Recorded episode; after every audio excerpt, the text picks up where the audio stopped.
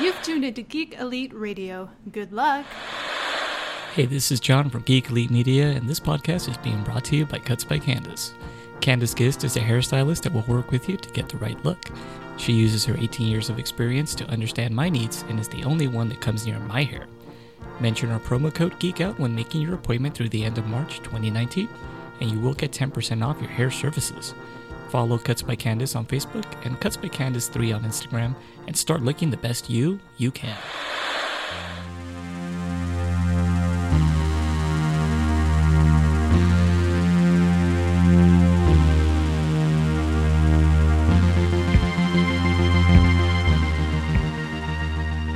This is Mitch down here on the convention floor for Blazing Desert Comic Con in San Luis, and I am here with the Mandalorian Mercs representative, Kadla, or also known as Kathleen. hey, nice to see you. How's your con going so far?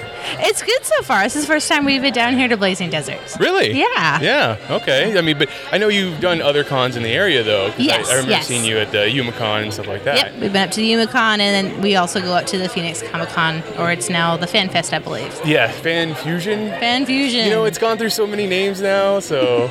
I I also see that it's a family affair. It seems like. Yes, the Mandalorian Mercs does have a youth program as well. Um, meant they're normally primarily for 18 and older, but they do also have a youth group, which is the um, Verdika Corps, which is for four-year-olds up to 17, and at 17 is when they can start on their kit for the official. Okay. So what what goes into a whole kit? There's minimum requirements. Um, you'll see different variations. So most with the very minimum requirements, you have your body armor. You have to have at least two different types of belts, gauntlets, knees, and a helmet, of course. if you don't have a back plate, you do have to be covered. So it looks like you could have a back plate under here. So I have a cloak on this mine, um, and you'll see some there's different variations as far as once you're official, you can then go into a battalion, which has different requirements, a higher level of requirements, and you'll see some um, special forces type thing. You'll have your desert forces, you'll have your um, heavy weaponry, light weaponry. It's, it's really a lot of fun. There's just so many variations. So with the the Mandalorians in general and the Star Wars mythos, obviously in the movies, we don't get a lot of it. We don't get a lot of the that lore, but in the Uh-huh. expanded universe, there's obviously a lot of it. Is that where uh, people draw their designs from, or Yes, so we have our minimum. We go off the uh, basic standard for Boba Fett, Jango Fett, as far as the plates. They do have the legacy as well, which that goes into the comics, and then the the legends as far as how that armor is constructed.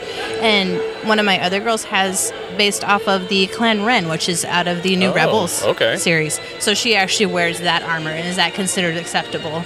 She still has to meet the minimum requirements of a shoulder plate and cod piece and, and that sort of thing as well. and I mean, obviously it's it's. You said you, you got your daughters here and then the outfits. I mean, what, what got you into this?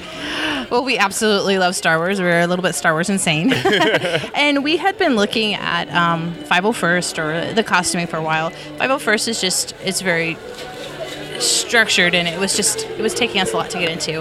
And then we had the Mandalorian Mercs stop in at YumaCon and they explained that you're not having to be one character. Like a stormtrooper, you have to be a stormtrooper, and they Right. have to look like this. You can't really modify it. You can't make it personal. Um, the Mandalorian mercenaries, you can.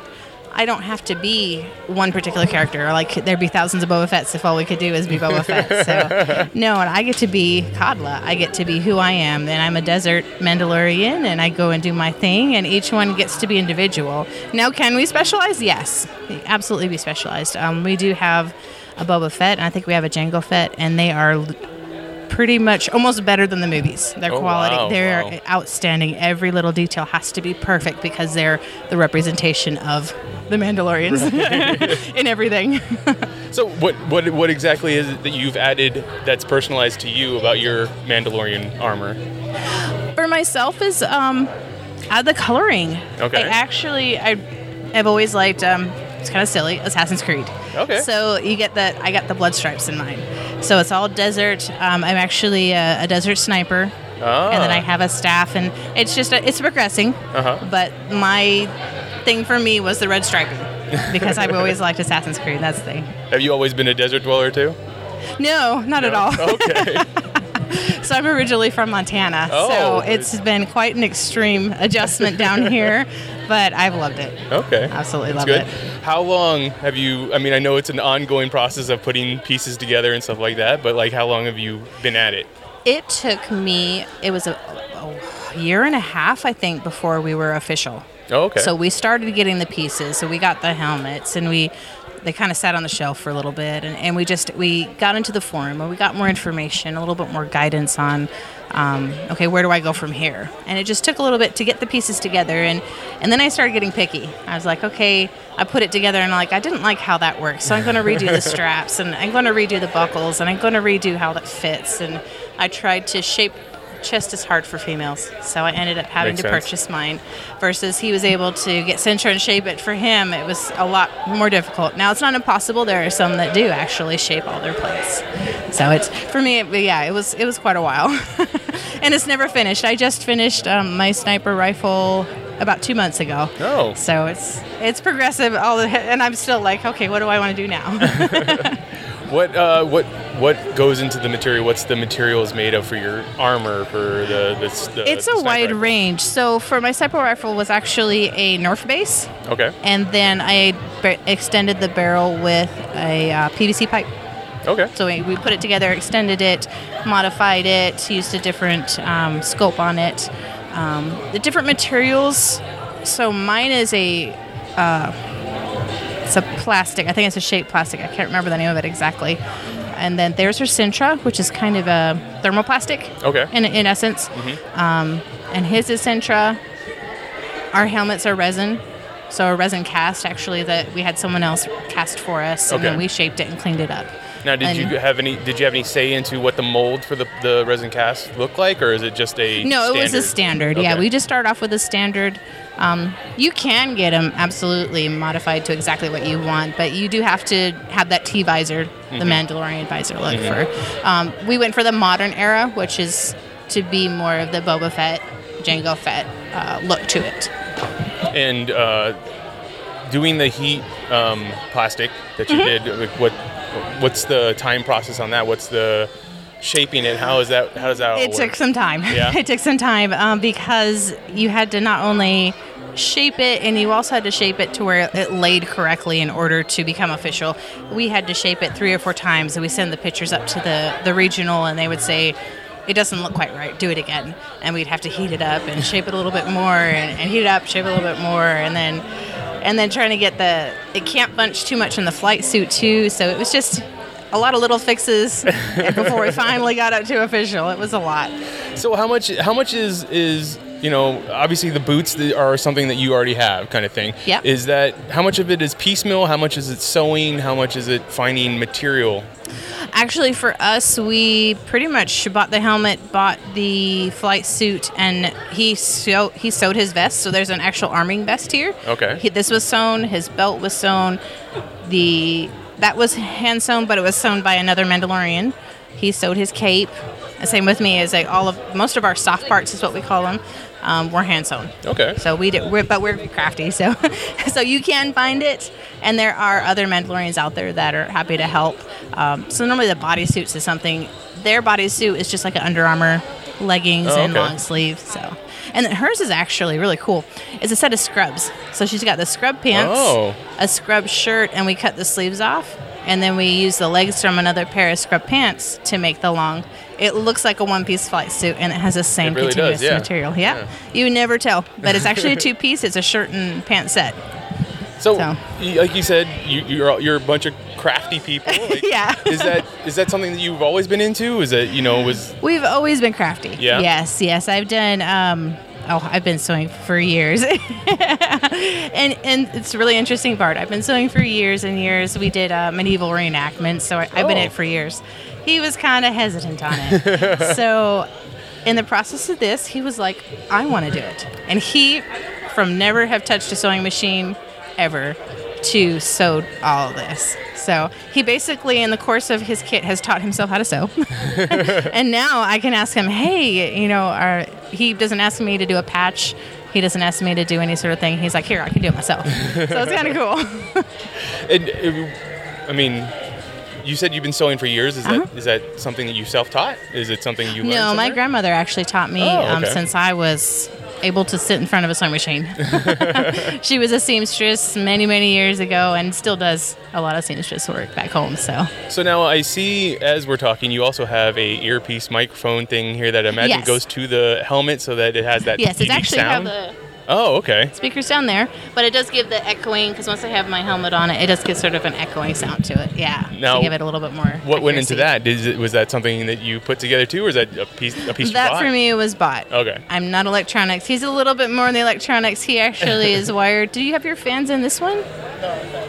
Yeah, he, he's working on it. He's doing some some wiring, some fan to get a little bit more airflow on the helmet. So, but that's been a, a learning process for sure. So, electricians, we are not. well, I guess that's another thing. I mean, obviously, being in costume all day, especially out here in Yes, the desert, yes. you know, you got to stay stay cool. Has that been a, a process to get around, or is that more?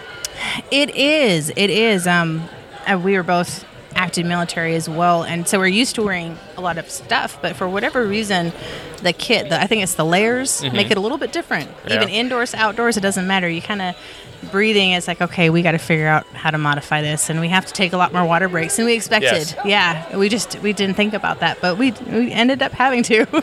What I mean, are there any other uh, secrets that you found, like to stay stay cool, other than just hydrating?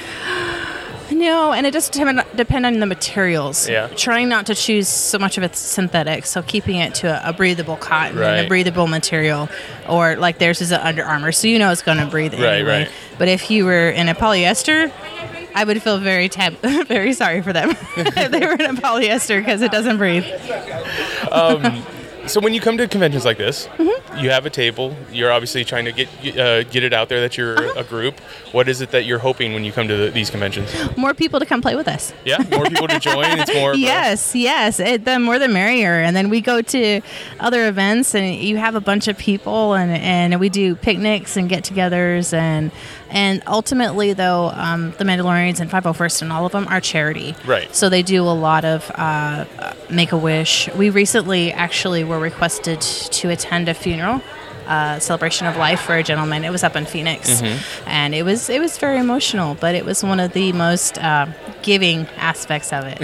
so we just we get out. It's fun, and um, then we get to get back to the community a lot as well. That's awesome. You know, I mean, obviously, it, it is a, a big charity group, but it's uh, obvi- I mean, you look like you- you're having a good time, so that's Mm-hmm. Yeah. you know that's the best part, right? Yeah. Oh, absolutely. We love it. it pictures and hanging out and, and everything. Yep. That, that's what makes it all worth it. Um, what what's the next thing after Blazing Desert Comic Con? Next thing for us, I think, is Phoenix. Thinking, Phoenix Fusion? thinking, thinking. Oh yeah, we'll be at El Centro next weekend for the air show. Um, Oh, the Centro yeah, show, there's okay. El Centro Air Show. They've got a lot of a big group up there. They get everybody, so they've got the 501st. All of them are going to be up there, um, and we'll get to hang around and meet everybody. So it, it'll be fun. So do you put so if you when you're both at an event where you're at the the 501st and the Mandalorians, do you guys put on a skit or anything? Do you do you interact in a way that that mimics movie wise? You know. different groups like that? Yeah. Oh yeah. Yeah? Yeah, yeah. They wander around and and we'll put troopers in jail and it, it happens quite a bit and they'll they'll get us in trouble and, and just a friendly Yeah, yeah, of course, Of yeah, course, yeah. yeah. So, yeah. all right. Uh, um, thank you so much for You're very talking welcome. to me. And uh, what's the best way to get a hold of the group?